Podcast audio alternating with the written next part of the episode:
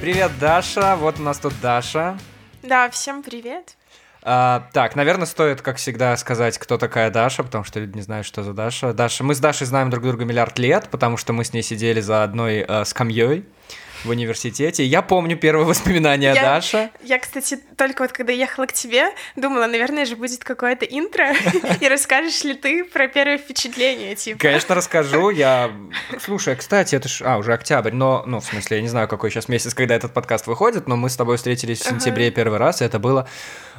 7 лет назад мы с Дашей встретились впервые. Вот она стояла на ступенях моего будущего, ну, уже тогда нынешнего университета, с очень серьезным видом, исполняла гимн университета или клятву, что-то там читала. И я подумал, боже, какая сейчас строгая девочка. Особенно какая-то такая... Сомнительный факт. В общем-то, ну нет, это же типа было все равно. Ну, хотя, да, это была линейка. Что сделаешь, что кажется... университет государственный? Да, да. Ну, в общем, ты была, ты показалась мне очень серьезно, а потом оказалось, что ты моя староста, я подумал, вот это счастье. Нет, все в порядке, и самое забавное, что это именно ты познакомила меня с миром подкастов, ты меня в него ввела, рассказала, что есть такое крутое приложение на айфоне, и там есть, оказывается, какие-то подкасты, так что спасибо тебе, если бы не ты, этого всего не было бы, конечно. Класс. Даша кивает. Да. Вот. И сейчас ты работаешь в крупной промышленной цифровой компании и производишь крутые штуки. Можно говорить название? Если не стесняешься, конечно. Я работаю в компании HyperVision. По сути, вот да, я работаю там уже с 4-го курса универа, с тех тяжелых времен, когда был стресс найти, куда бы распределиться, чтобы не оказаться где-то далеко от Минска. Поэтому да, вот я с тех пор работаю там, занимаюсь коммуникациями, ивентами. Это айтишная продуктовая компания, у нас девайс, который проецирует голограммы.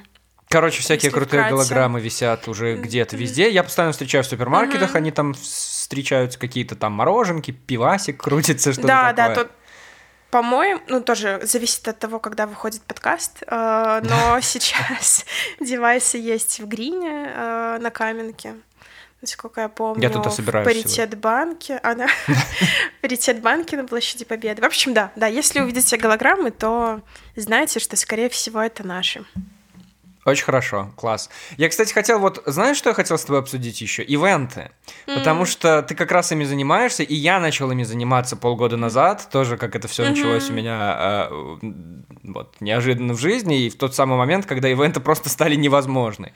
И они стали в онлайне. А у вас вообще сейчас что-то есть? Вы куда-то, я не знаю, онлайн показываете свои продукты? Как это работает?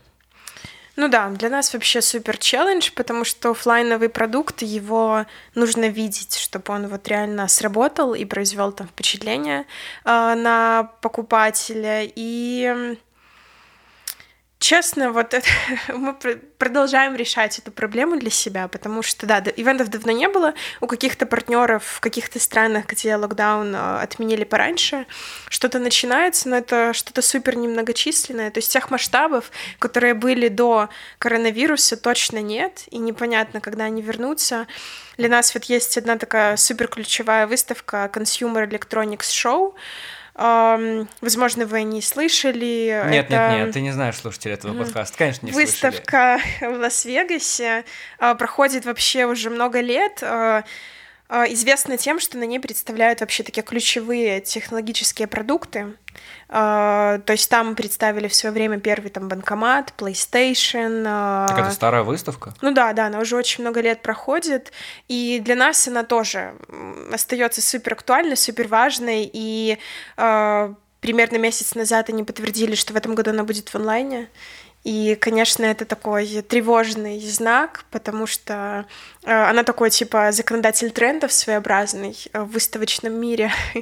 И, да, с большой вероятностью все остальное останется в онлайне. Либо перенесется снова. Я просто вот чего не могу понять. Ну, у нас вот выставки в игровой индустрии, они больше про общение какое-то. И онлайн-общение, как мы поняли, вот за этот год вполне возможно. То есть люди могут там всякие программы использовать, видеозвонки, что угодно, и вот это вот все, ну, хоть каким-то образом виртуально восполнять. Но вот эта выставка, про которую ты рассказываешь, я так понимаю, она же больше про показ каких-то продуктов, то есть ты физически приходишь, трогаешь, в вашем случае голограммы вот эти. Как у вас это вообще проходит? Ну вот никак.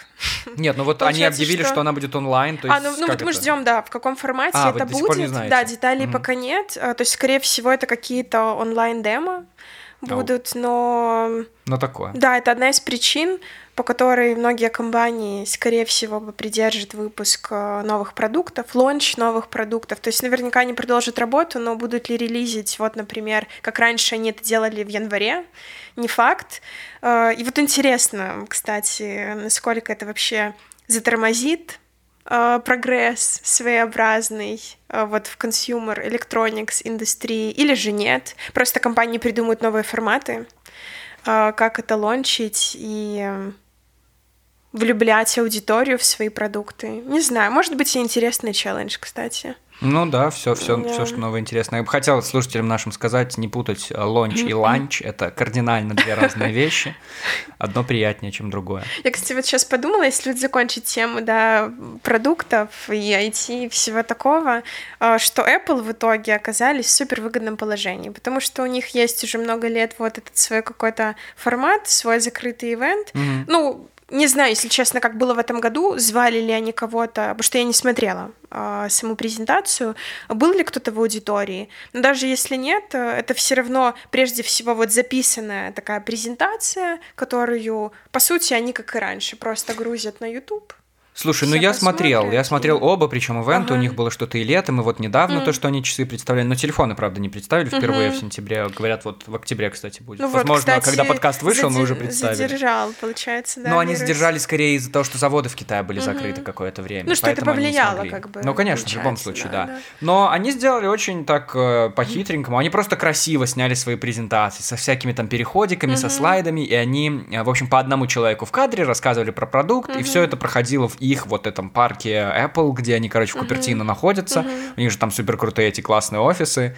И вот просто сняли красиво людей. Ну, в целом, да. Это ничем не отличалось, просто без публики это было и не на сцене. А так люди по-прежнему что-то рассказывают, показывают видосы.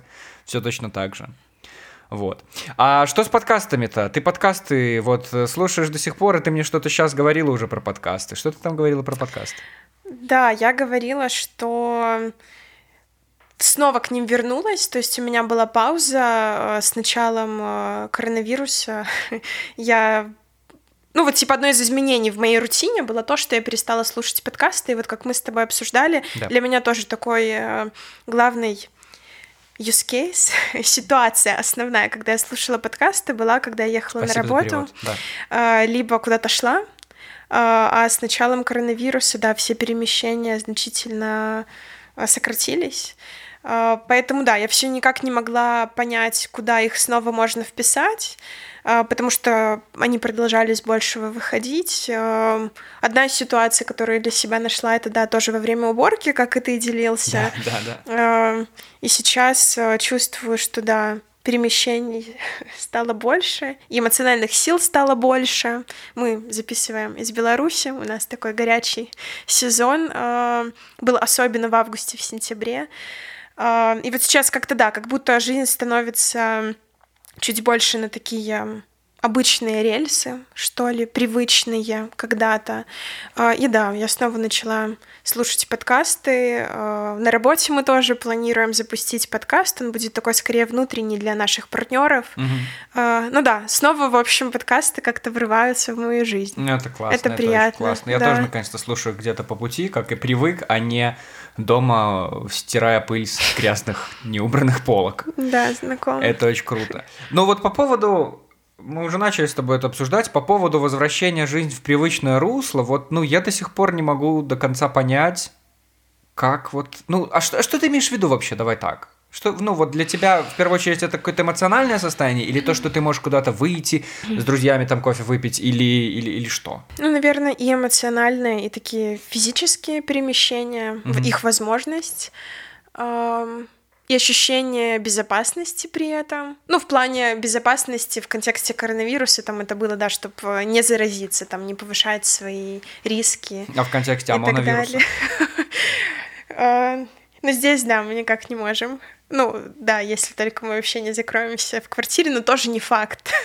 Если ты повесишь флаг... Это же потрясающие новости о том, что человека оштрафовали за пикет в собственной квартире. Я вообще не могу. Это только наше такое вот может произойти, только у нас. Это, я не знаю, локальная штука. Это так ужасно. Меня это так веселит. Вот это, ну, как веселит? Тут уже ничего не остается, кроме как нервно смеяться над тем, что происходит. Но как вообще все эти законы могут на самом деле изворачиваться против вот людей, против противников системы, скажем так, но против тех, кто хочет что-то другое. Просто вот как угодно это может повернуться, но точно не в твою пользу. Или то, как они даже уже и не стараются их как-то вывернуть.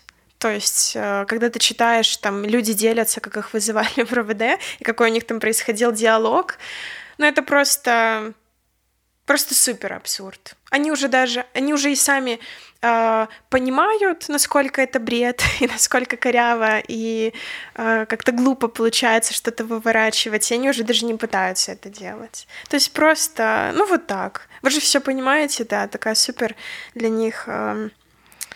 Удобная фраза. Для всех, да. Некоторые же публикуют. Которая якобы оправдывает действия. Во всяких телеграм-канальчиках вот эти диалоги, записанные из суда, и это выглядит как, ну, как пьеса Чехова какая-то, где абсурд какой-то происходит. Но ты понимаешь, что это реально происходит, что человека судят, что ему дают суд. Ну да, что есть реальные последствия. Типа, мы с этого просто как бы посмеемся или поудивляемся там, да, в очередной раз, а у кого-то. Но реально... это на самом деле так. Да. И в суде свидетелями выступают ОМОНовцы, которые задерживали этого человека в масках. Представляясь не своими именами. Им уже имена, я не знаю, кстати, уже или нет, но предлагаю. Ну, это тизил, да, что так будет, скорее всего. Ну да. Интервью, которое дал автор Советской Белоруссии нашей Ниве, то, что ты постил... Пародинова телеграм-канала «Советская Белоруссия».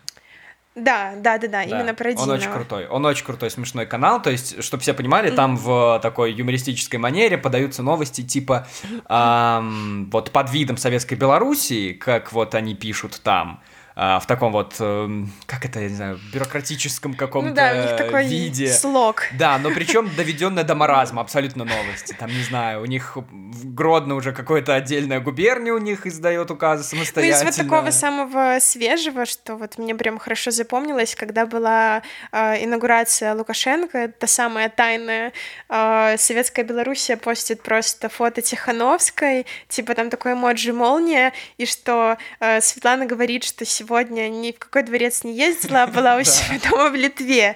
И я, если честно, как и многие, я думаю, когда обнаружила этот канал для себя, когда, наверное, на наблюдателей люди подавались. Ну, как-то вот эта движуха возле выборов начиналась, но выборы сами еще не прошли.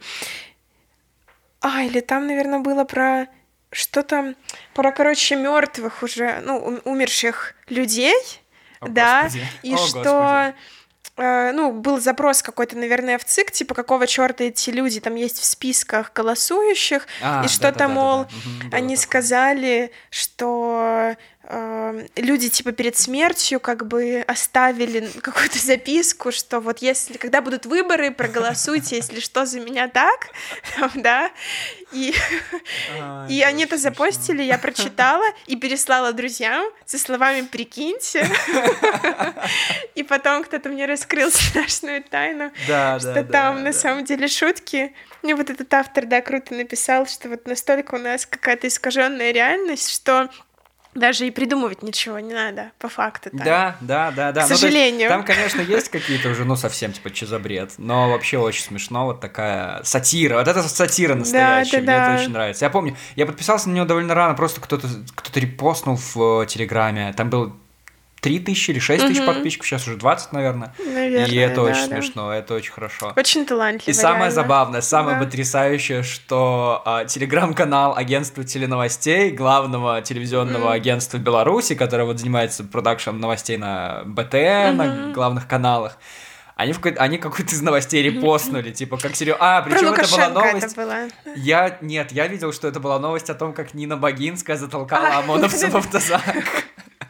Ну, короче, действительно такой кадр. ОМОНовец забрал флаг у Нины Багинской, как всегда, у этой потрясающей женщины, которой лет 70, она выходит на все протесты. Он забрал флаг, он его тащил в вот этот бусик, а она шла за ним, пробовала отдать. И на пробовала забрать его. И на фотографии видно, как будто бы она его заталкивает, и это конечно, очень смешно. Ну, мы смеемся, потому что ничего больше не остается. Да. Потому что уже реагировать как-то серьезно на все это, ну, это с дуба можно рухнуть.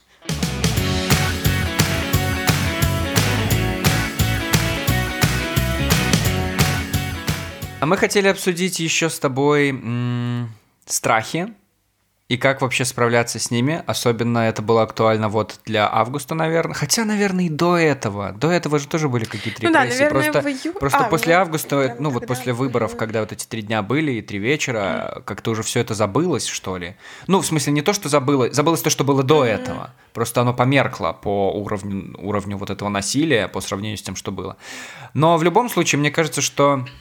Я, кстати, думал об этом, что система всегда так работала. С советских времен, в Советском Союзе ты просто боялся делать что-то, боялся выражать свои мысли, боялся там куда-то ходить, с кем-то разговаривать на какие-то темы. Мы поэтому всегда вот на кухне обсуждаем политику, потому что обсуждать политику вот где-то у нас на улице, в баре где-то, это не принято. Во всяком случае, так точно не было до...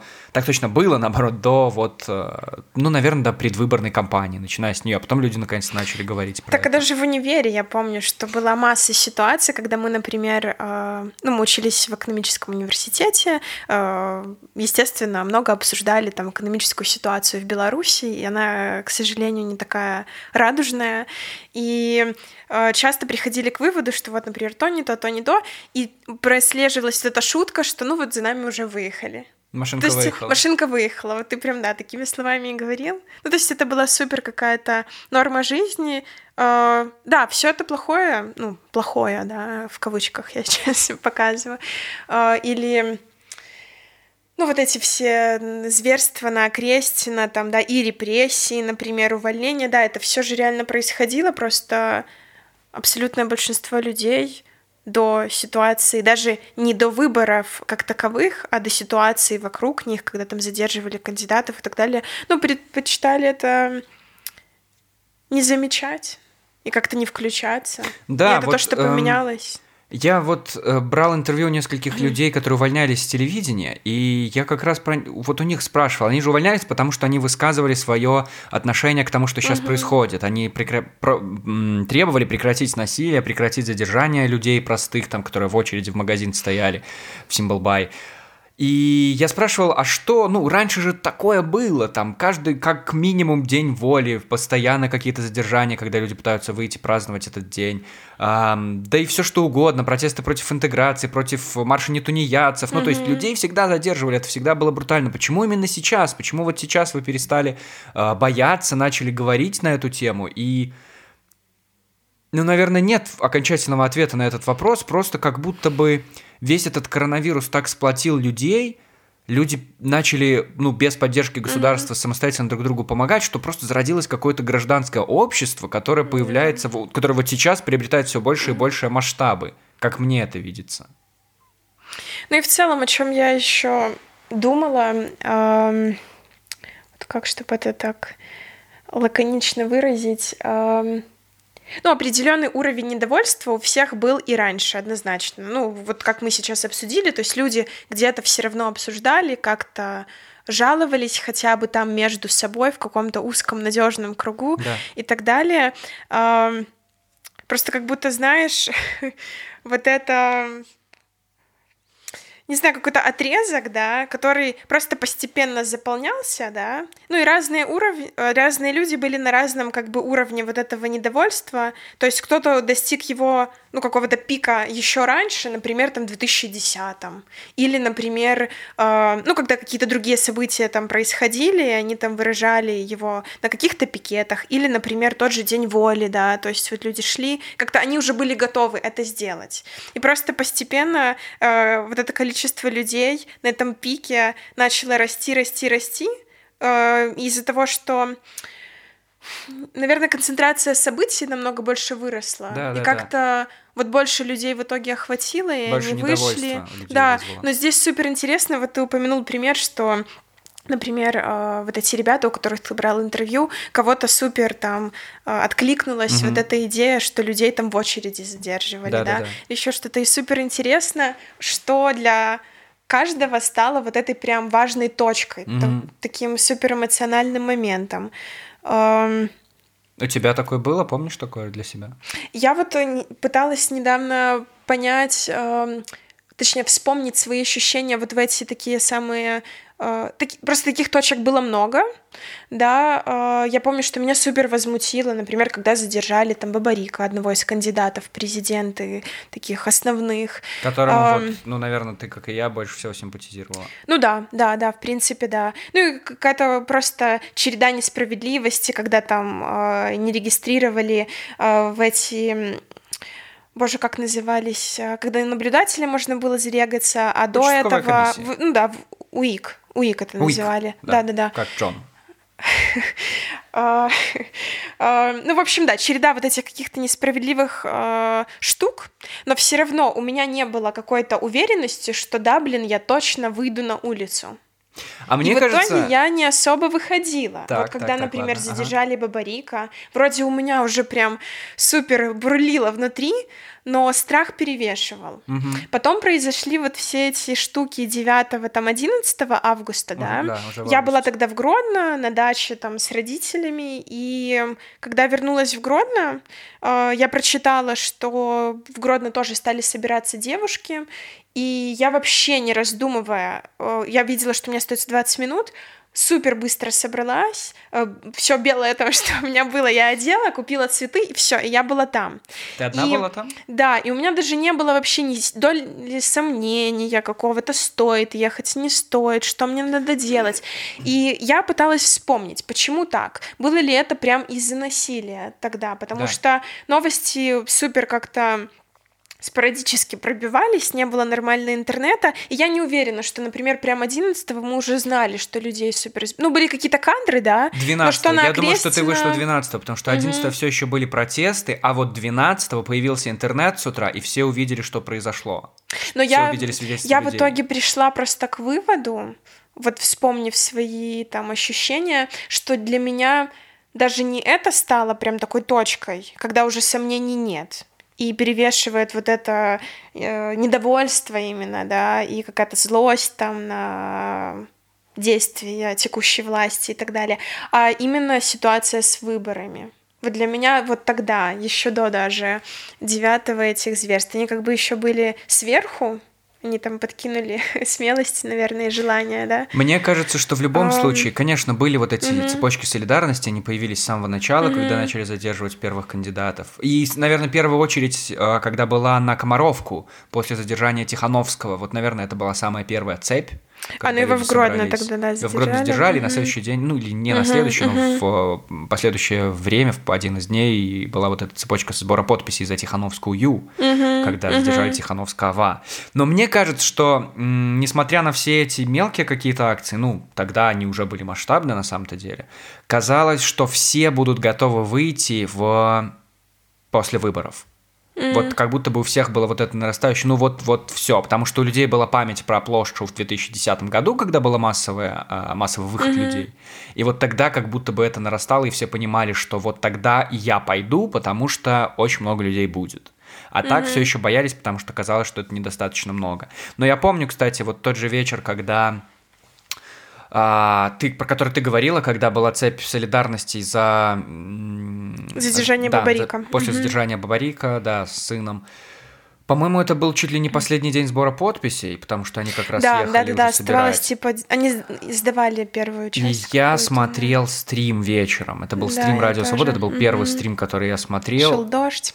И мне очень хотелось поехать, но я в итоге тоже не поехал, потому что у меня еще и родители очень сильно переживали, тоже с ними постоянно на связи. И, ну, как-то это было очень страшно вот поначалу. Всем было страшно, но вот все как-то в итоге этот страх перебарывали. И как-то, наверное, знаешь, я еще думаю, страшно, и казалось, что еще есть другие способы. То есть у нас же еще есть выборы, или еще мы сможем там скопом зарегаться, там наблюдать. То есть сейчас почему я выхожу, например, потому что непонятно, как еще показывать и как еще бороться за то, чего мы хотим. Я сейчас, знаешь, кстати, о чем подумала. Мы обсуждаем эту тему, и до этого мы обозначили, что там, типа, раньше, когда обсуждал, там шутили, ну все, машинка выехала. Да. Сейчас такого ощущения нет. Сейчас мы с тобой на микрофон разговариваем, да, и записываем это все. Да, просто какая мне мысль пришла. Да, во-первых, есть прогресс. А во-вторых, я вспомнила про эти смски от МВД, и там же писали, что, типа, у нас есть там фото и видеозаписи, доказывающие это. Я подумала, что у нас теперь есть аудиозапись. А тебе приходило, кстати? Нет, мне, кстати, не пришло тоже. А у тебя зарегистрирован в Минске телефон? Или в Гродно? Я думаю, что в Гродно. А я в Молодечной, я думаю, что это важный пункт. Повлияло? Да, я думаю, что нифига они не пеленговали, а просто... Просто вот по регистрации, по адресу. И я еще хотел сказать, я это и раньше говорил, и вот большое открытие, и большое... Я все-таки считаю, что это заслуга штаба Бабарико, в том, что впервые вообще за все годы выборов, во всяком случае у меня так, но я практически уверен, что так у большинства людей, население, народ понял... Как вообще работает избирательная система? Да, что да, там, да, оказывается, какие-то подписи собирают, что там можно войти наблюдателем, оказывается, в участковую комиссию, откуда все эти люди появляются, куда они потом пропадают.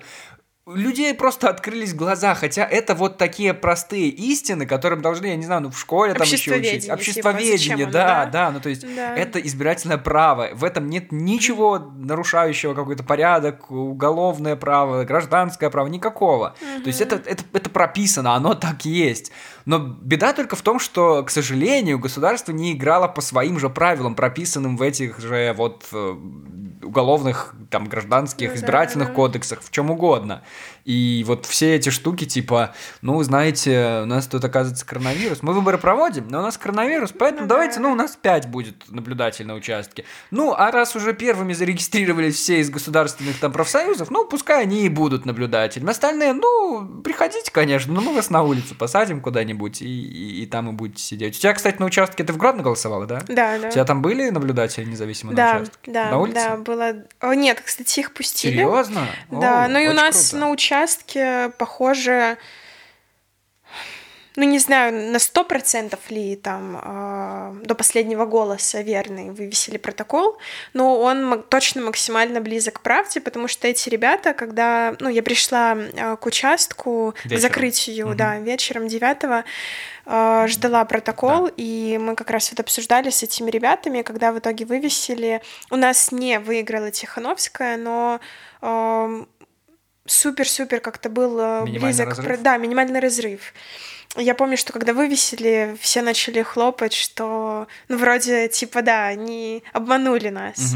Вот у меня этот момент с обманом, он меня просто настолько возмущал. Вот почему я говорила, что выборы как бы для меня стали вот этой какой-то важной точкой, потому что вот эта неделя, когда досрочное голосование, у меня близкие друзья, вот мой молодой человек тоже был независимым наблюдателем, и когда я узнавала прям супер с первых рук какие-то детали и, вообще то, что там происходит, не знаю, мой уровень возмущения и одновременно какого-то и бессилия, и, наверное, еще больше злости от этого, он как-то все нарастал, и... Да. В общем, в эмоциональном плане очень интересно у нас проходило это лето. Да, еще так вот... есть же этот график потрясающий, просто такой волнообразный. Про миграцию сверху... победы. Там. Да, мы победим, я уезжаю из страны, мы победим, я уезжаю из страны. Я вот еще добавлю то, что ты сказал, что мы узнали там свои права лучше, там избирательный кодекс, все эти нюансы, что я еще словила... В Минске, сколько мы живем? Уже лет 7, получается, вот как раз как мы познакомились, живем, да. Когда вот начались все эти акции, там, придем поддержать министерство, у Министерства образования педагогов, или там, когда они зарегали Бабарико, тоже люди выстроились в очередь, там, жалобу какую-то свою подать в ЦИК, да. И я каждый раз, когда собиралась туда пойти, мне приходилось гуглить, потому что вроде давно живешь в Минске, спроси меня, там, так как где Министерство образования, где ЦИК... Да фиг его знает вообще. Слушай, ну я знал эти вещи просто потому, что я отработал 3 года в этом государственном учреждении, а оно еще и рядом все в целом. Ну, да, ты там проходишь, когда ты в целом вот эти все здания где-то недалеко. И ЦИК я даже знал, где находится, что тоже... Да, да. Многие узнали впервые, оказывается, да, это прям в самом центре. Вообще интересно. А у меня на участке, я хотел просто еще рассказать, что у меня на участке на избирательном все-таки наблюдатели тоже сидели на улице. Их не пустили внутрь, они сидели на двух таких два. Это в Молодечном ты голосовал? Да, я голосовал в Молодечном, в своем родном городе небольшом, в детском садике, естественно. И сидели на улице на таких раскладных креселках. Все, что они делали, я так понимаю, это просто фиксировали количество людей, которые подходили. И в целом это была такая странная ситуация, потому что у нас не вывесили протокол в итоге, но просто мы голосовали всей семьей. Одна женщина узнала папу моего, просто он еще подошел, даже паспорт не дал, она уже ему вот, о, Матвей, ну вот, да, ну что-то там знала. Просто папа мой много там работал в Молодечном, устанавливал стиральные машины людям, и ну просто вот в ритейле работал, многие его могли знать. И я думаю, вот, ну хорошо, вот ты женщина такая молодец, конечно, вот все хорошо, узнала человека, и вот ты сейчас с ним так общаешься, что-то интересное они там обсуждают, и вот, ну, и она потом будет фальсифицировать, вот так это вот работает, хотя, ну, мы же все вроде как люди, одинаковые люди, белорусы, и мы обманываем друг друга, ну, то есть как-то, я не знаю, просто какое-то странное ощущение было. Я просто голосовала в своей школе, и я, ну, точно когда шла, осознавала, что, ну, как с большой вероятностью, да, в моей школе, как и на других участках, может произойти фальсификация, но я не шла с точной уверенностью, что вот это, вот все фальсификаторы сидят. Но в итоге, когда я туда пришла и начала задавать какие-то, ну, супербазовые вопросы, там мне дают условно мой там бюллетень, и какой-то там был вопрос с подписью, то есть я говорю, так где мне расписаться, что я его получила, так и зачем расписываться, расписываться только на досрочном голосовании, и я говорю, ну нет, я почитала процедуру, ну, говорят, что надо расписаться. Еще и дату поставить мне бы. Опять начинает, что, мол, нет. Или там вопрос в дате был. И я чувствую, что я вроде бы пришла с открытым сердцем, но меня как будто воспринимают как какого-то врага, просто потому, что я, ну, знаю процедуру. И я хочу сделать по процедуре. И вот тогда, ну, не могут не закрасться сомнения, что что-то они там задумали. Но ты в итоге поставила дату? Да, я поставила и дату, и подпись, но я посмотрела, что... Вот да, там был вопрос именно в дате. Много кто поставил подпись, но не поставил дату, и почему-то стояла урна для досрочного голосования и для такого, и для досрочного... Хотя ладно, сейчас я наговорю. Возможно, я что-то недостаточно... Прозрачная урна, кстати?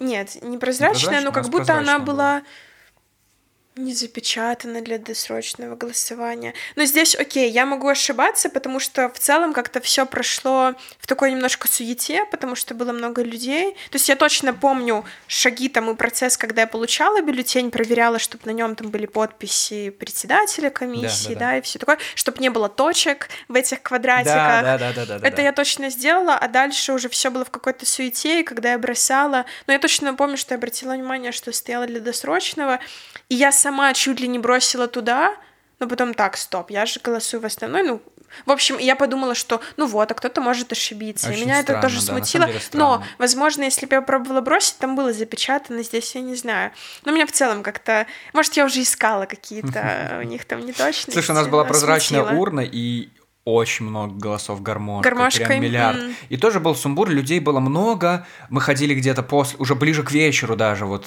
часа в 4, может, даже, то есть довольно поздно, наверное, для того дня, но у нас не было особо очередей, хотя, ну, мы поставили немножко, но потому что людей мало пускали внутрь, там маленький кабинетик, и в две или три кабинки, они такие открытые еще, естественно, и как-то там миллиард людей, и все это все так близко, ну, в общем, в итоге проголосовали, все нормально, но вот я... и с белыми лентами были люди, что меня удивило. Вообще молодечно в этом плане. Молодцы. Ну, у вас же всегда такое заряженное было общество, там нет? Мне кажется, наверное. Ты в универе вот рассказывал, что Как-то там... Я думаю, что это было чуть раньше, чем когда я учился в школе. Я думаю, что в начале нулевых особенно были заряженные люди. У нас был очень классный мэр Карпенко, который скоропостижно скончался, к сожалению, но это был потрясающий человек. Он был в оппозиции к власти, и он, во всяком случае, главное достижение, которое сейчас могут видеть молодежницы, это название улиц, которые вовсе не называются по-советски. Сейчас у нас Центральная площадь называется Центральная площадь. Пускай на ней стоит Ленин, но это не площадь Ленина. И Центральная улица называется Великий Гостиниц. И ни разу не там, советская, как кротно. Я вот что еще хотел спросить. Я впервые зашел посмотреть, кто у меня в школе, в моей, в которой я учился, в избирательной комиссии находится. Я там никогда не голосовал, потому что я в целом, кстати, в молодежном первый раз, наверное, голосовал. А на прошлых выборах в универе, да? Да, прошлые президентские выборы в универе были, я голосовал там. Это было досрочно, кстати? Это было досрочно, да? Естественно. Ага. А вот остальные я как-то даже не участвовал. Да, ну и прописка у меня молодеченская. Так вот, я посмотрел, кто там состоит в избирательной комиссии в школе в моей, и там знакомые учителя. И я вот впервые подумал, не понял, И они тоже могли, ну, то есть я их, конечно же, ни в чем не обвиняю, но когда есть такая репутация, когда люди задумываются о том, что фальсификации возможны на участках, и это делают члены избирательных комиссий, то ты думаешь, твои учителя... Так вот у тебя, кстати, ты же в школе в своей голосовала, у тебя там были твои учителя, ты их знала кого-то, кто там сидел в комиссии? Там один из учителей был мой. Почему я сейчас так чуть-чуть зависла и задумалась? У нас просто в школе, например, там, вот как на трудах, знаешь, есть разделение там для девочек там свой преподаватель, для мальчиков свой. Также у нас было на уроках физкультуры. И это как бы был по факту преподаватель парней из моего класса. Интересно. Скажем так. То есть, что у вас за такой староцерковный какой-то Гродно? Здесь разделение по физкультуре. Нет, это вот именно вот в моей школе так было. Я не знаю, было ли так в других школах. А учились вы там не параллельно тоже? Нет, все, мальчики с девочками. А, у нас так на трудах только было, вот что. У нас девочки пекли булки, а мальчики... Да. То есть этот пример я как раз привела, потому что это явно так у всех. Вот есть разделение на трудах, да, но у нас вот еще на физкультуре. То есть, да, вот я узнала этого преподавателя... Узнала еще людей из администрации, прям моих преподавателей, тем более с которыми я как-то поближе была, нет, их не было.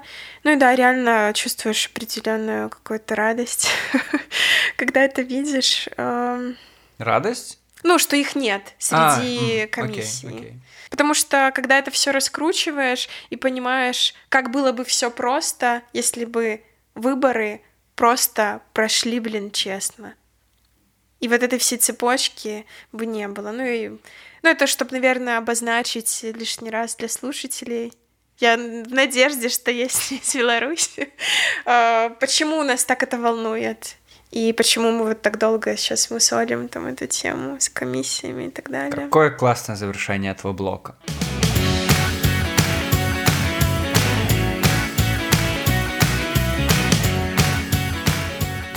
Даша, ты же знаешь что? Знаешь, кто ты? Ты человек, упорно отрицавший существование вообще соцсетей, и в том числе Инстаграма, долгое время. И вот недавно, пару лет... Нет, сколько? Ну, в общем, недавно... Когда вернулась, ты имеешь в виду в Инстаграм или... А что значит вернулась? У тебя его не было раньше? Нет, у меня он был. Ты там что-то следила за людьми просто. В 10 классе я помню, что после 9 мы съездили на дебаты. В моей школе был дебатный клуб, и мы вот с моей командой... Команда, если вы слушаете, то я вам передаю привет с большой вероятностью. Еще никто не передавал привет в этом подкасте. Очень мило. Мы ездили на турнир в Турцию. И я познакомилась там с кучей ребят с разных стран мира, и на Западе, ведь все эти там процессы проникновения технологий, каких-то трендов исторически были быстрее, и там люди уже пользовались Инстаграмом, начинали пользоваться, по крайней мере. Но это был Инстаграм, который просто делал тебе рамки для фотографий и делал фильтры. Там были фильтры, да, кстати, рамки не помню. Это в целом была программа для обработки фото, просто она еще в ленту публиковалась. Да, тупо квадратные фотки, да. Меня супер заинтересовало, я помню, что тогда завела, И вот просто и Snapchat у меня вот даже был, мне кажется, это супер такая штука у нас в целом непопулярная, да, а я вот, да, в общем, завела там профили в обоих штуках, и мне было достаточно прикольно, но в целом очень мало людей там было, все равно глобально. Там, условно, может, 10 подписчиков у меня максимум было, там и подписок, соответственно. Но я чувствовала, что столько времени на это трачу, и вот какой-то появлялся этот синдром, так, ну надо что-то запостить, я же давно не постила. Там. Ну и это превращалось в такую тягость какую-то. А у тебя же есть еще эта штука, когда ты... да, это по какой причине? Я помню. Я помню, мы с тобой обсуждали, почему ты никогда не будешь заниматься посткроссингом, вот этим сервисом для отправки открыток людям по всему миру, потому что там есть числа, которые подсчитывают сколько, и ты всегда будешь гнаться, пытаясь победить каких-то друзей, там еще есть рейтинги по странам, сколько открыток ты отправил, сколько получил, и ты бы гналась. И, наверное, с Инстаграмом у тебя такая же история была, чтобы там даже не то, что, лайки типа, получать, почему подписчиков. Же у меня так мало подписчиков? Ну, как-то активности очень мало, и...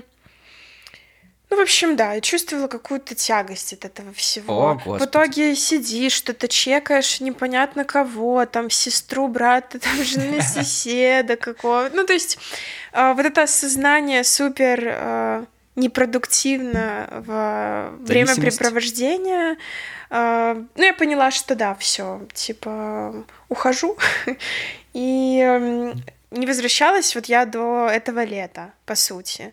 Так, что заставило? Завела я снова профиль по работе, прежде всего. Потому что в Инстаграме появилась штука, что когда у тебя нет аккаунта, а ты через браузер куда-то заходишь, тебе с какой-то периодичностью выпадает экранчик в духе там... зарегайтесь в Инстаграме или там залогиньтесь, да, на свой аккаунт. Ну и меня это супер бесило, потому что мне хотелось по новой обновлять. И, в общем, да, я завела и такую анонимность определенную сохраняла. То есть у меня не было привязки с Фейсбуком. Моим друзьям не пришел notification, что вот там Дарья теперь тоже в Инстаграме. Подписанная тоже была, там и ни фотки не было, и подписи особо не было. И в какой-то момент просто я лайкнула пост на странице, которую ведет моя дорогая коллега и подруга. Ну, назови же ее имя. Катя Филис. О, боже. Которая тоже, я думаю, которая раньше была моей коллегой и подругой. Да. У Кати есть своя страница в Инстаграм, называется Phyllis Daily, она там пишет о sustainability и, в общем, теме окружающей среды, я лайкнула ее пост. Теперь Катя должна будет за рекламную интеграцию заплатить мне большие деньги. Да, и Катя подписалась на меня. Я и подумала, блин, ну окей, я подпишусь. Вот это, в общем, да, я закрутилась, завертелась, не очень увлекательная, возможно, история. Но в итоге ты теперь постишь, и даже сторис... Да. Да, что удивительно. Да. Я просто вспоминал то время, когда я мог зайти в Инстаграм дважды в день. Вечером и утром. Просто посмотреть, что там новое появилось. Возможно, я не уверен, но возможно, это было еще до того, как появились сторис, и можно было просто вот просмотреть, прочитать всю ленту, когда лента еще в хронологическом порядке, блин, а не по-тупому появлялась. И ты мог все это посмотреть и благополучно потом закрыть и не помнить про это целый день. Мне кажется, это все стало такой рекламной штукой. Чисто такая вот рекламная площадка для того, чтобы продвигать товары, продукты и что угодно.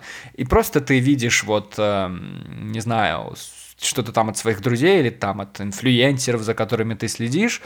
И потом через каждые 2-3 поста вот это вот реклама, ну да, реклама. Очень много, да, это правда. Но самое... Ладно, Инстаграм, да, бог с ним, с Инстаграмом. Но ведь самое отвратительное и самое просто мерзкое, что есть, и я считаю, что это самый рекламный какой-то продукт просто по вбухиванию денег, это ТикТок. Я не знаю, была ли ты в ТикТоке. У меня был у меня из любопытства был ТикТок. У меня просто откуда ни возьмись, появилась лента. Ну, я даже не был подписан на этих людей, я просто начал листать. И ты даже не можешь никуда смахнуть, то есть ты не можешь оттуда выйти. Оно засасывает тебя, ты просто смотришь эти 15-секундные непонятно что, и это какая-то жесть просто. И более того... Почему я считаю, что это вбухивание денег? Потому что там есть какие-то вот эти местные звезды, о которых никто... за этой площадкой не знает.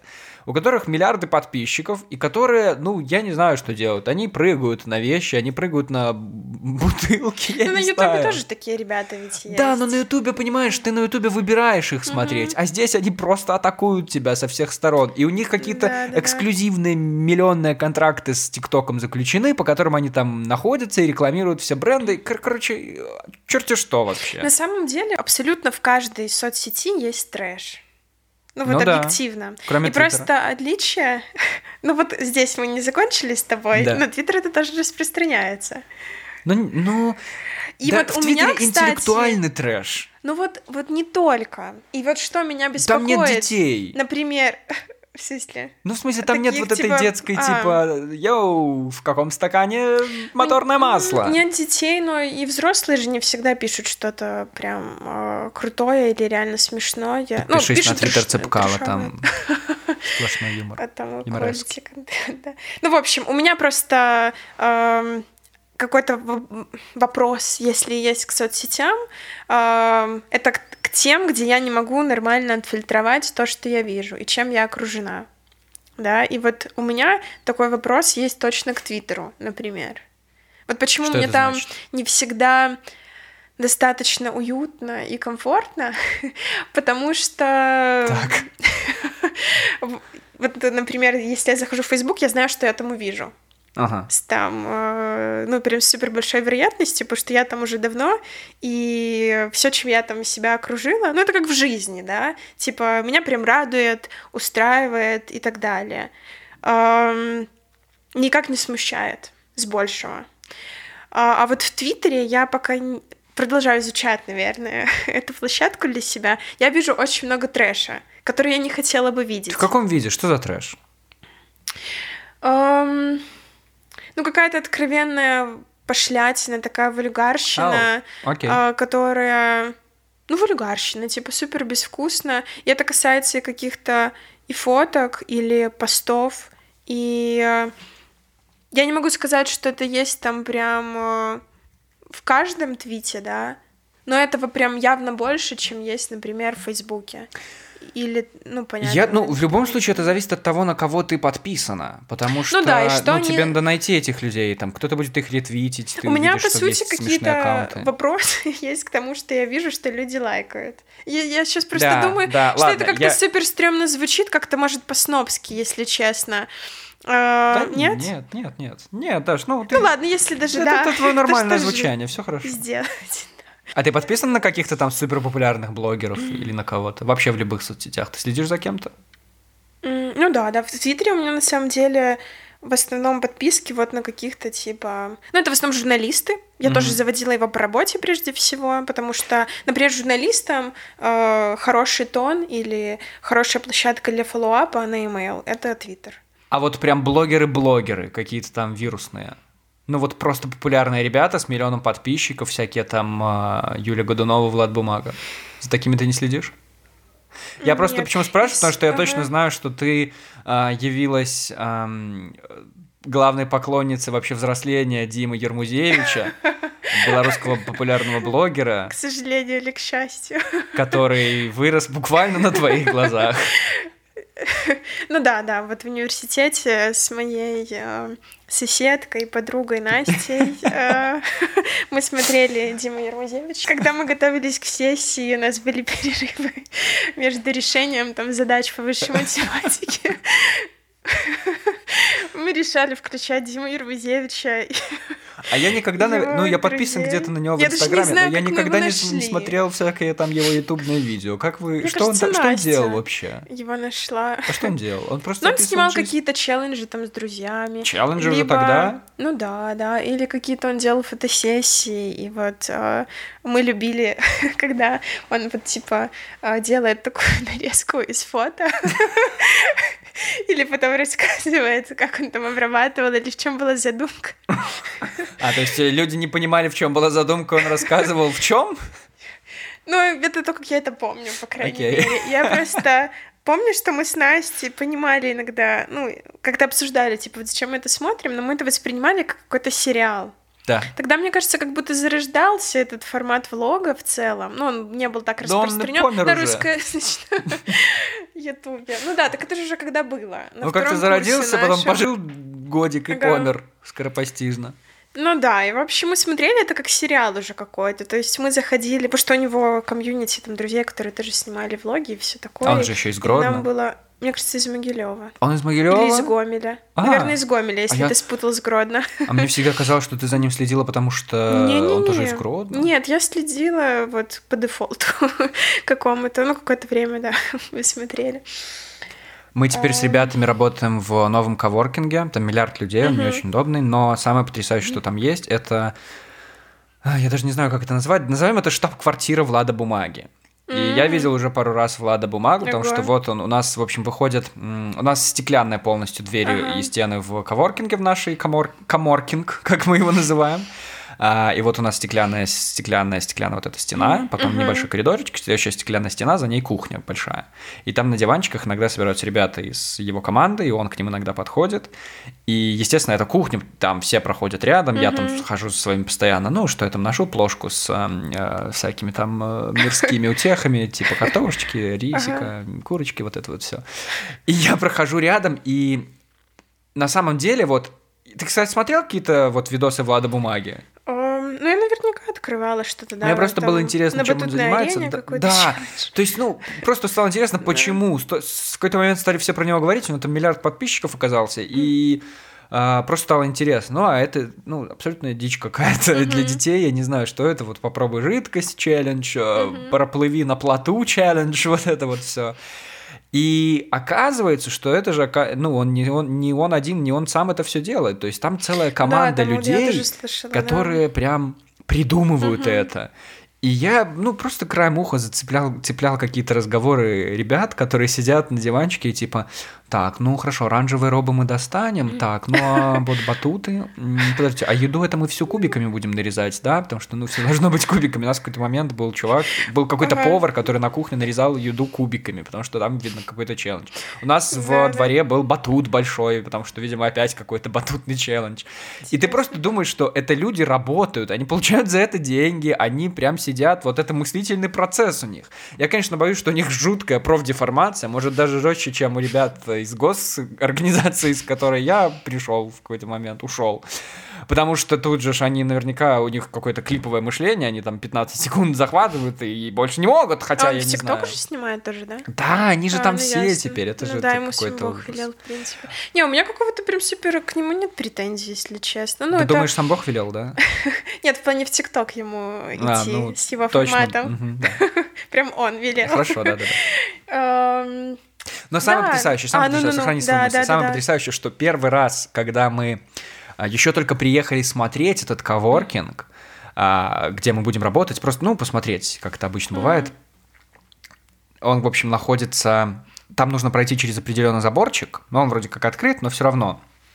Ты выходишь, проходишь через этот заборчик, там парковка, и входишь в дверь.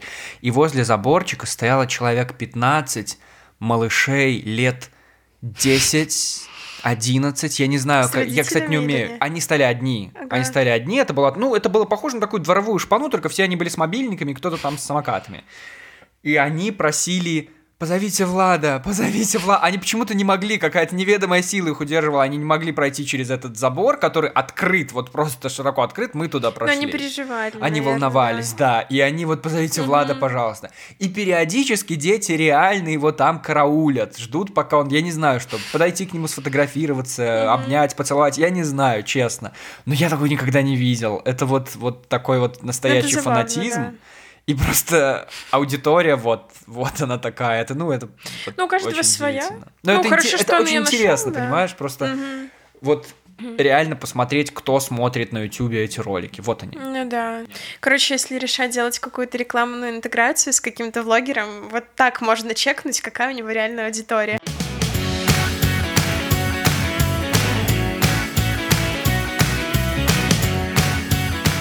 Если люди захотят тебя зафоловить где-то, поискать, задать тебе какие-то вопросы, но вдруг, я не знаю, как пойдет этот сезон, я не знаю, когда он выйдет, я не знаю, выйдет ли он вообще, если меня посадят, я не знаю, выйду ли я, ну то есть вообще ничего не понятно в нашей ситуации, но где они могут искать тебя, чтобы всем было понятно, расскажи. Ссылки будут в описании. Я прям ждала, когда ты сейчас закончишь. Ну, во всех соцсетях, в принципе, да. Дарья Краковяк меня зовут, да.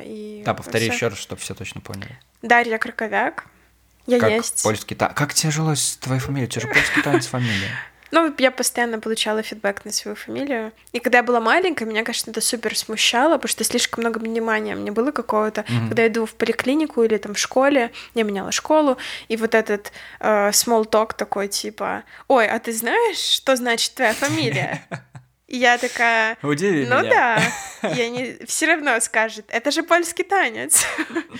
Ну да, и когда в школе, кстати, был урок истории, и что-то было про Краков, у меня постоянно было такое, типа, сейчас, наверное, кто-то что-то пошутит или скажет, или обернется на меня. Ну да, стресс был небольшой. Мне кажется, что я недостаточно шутил по этому поводу в универе. Как-то ты зарубила это на корню. Ну да, мне кажется, ты не особо шутил. Ты зарубила это на корню, и я такой думаю, боже, ну ладно, не буду. Блин, ты когда сказала про своего папу, ну вот типа Матвей, да. И я сижу и понимаю, что я в который раз уже это слышу, но все равно продолжает удивлять, что его зовут Матвей. Я не знаю, ну какое-то супер необычное имя. Напомню, очень редкое такое. Его зовут Матвей Матвеевич. Чтобы всем было интересно. Да, я впервые с этим столкнулся, кстати, в универе. Я впервые это понял, что... Никто не удивлялся, да, до этого? Никто... Ну, раньше как-то нет. Ну, раньше особо-то и кто? В школе только знали, ну, а в школе все в классе и так слышали твое отчество 1000 раз. Потому что, да, мы же писали отчество, по-моему, на тетрадках. Да ну... А, нет? Не-не-не. А, ну, значит, тогда вообще редко его просто кто-то упоминал. Так ты Матвеич, получается. Да, а в универе это прям стало вдруг везде козырять, ну, просто стало упоминаться в суе, и люди прям удивляли, и меня это удивляло. Ну, хотя в универе я услышал сам столько удивительных имен, всякие так еще... там Юльяны и Лианы, это, ну, это абсолютно новые слова для меня были. Просто еще то, что он пожарник. В общем, пожарник — это человек, который погорел, а пожарный — это человек, который его потушил. Да, сори, простите. Да, пожарный. В общем, про твоего папу можно отдельно куда-то сделать профиль. Может, его в подкаст позвать? Ну, либо так, да. Хорошо, в общем, в любом случае, я не знаю, про какие ссылки ты там говорила, но в описании точно будет адрес электронной почты anton.microphone@gmail.com, куда можно написать, и ссылка на мой инстаграм, куда можно написать в директ. Я, кстати, говорю директ, потому что директ — это какая-то... Кто-то говорит директ? Все. Да ну. Это какая-то несусветица непонятная. Все говорят директ, и это меня просто бесит. Звучит как директ. И все это фолло... А ты говоришь фолловеры или фолловеры? Фолловеры. И я говорю фолловеры, а все говорят фолловеры. И это просто ужасно, я никак не могу... В смысле? Я вообще такого не слышала. Вот я не знаю, в каком мире ты живёшь. Хотя вот ты сейчас это сказал, и я наверняка сегодня или в ближайший день кто-то так скажет. Я такая, о. Ну, я обращу на это внимание. Споткнёшься, да? Да, наверное. Ну, понятно. В общем, Даша, спасибо тебе большое, что ты здесь поговорила на очень серьезные темы. Мы с тобой пробежались вообще по всему тому, что прошло в Беларуси, и по всем блогерам, которые здесь родились. И вообще ты большая молодец, что приехала утром. Спасибо тебе большое. Тебе тоже большое спасибо. Я прям получила супер удовольствие. Это была Даша, это был Антон. И... Давай, подожди, да, давай сделаем это, конечно. Это была Даша и Антон. И мы говорили в микрофон.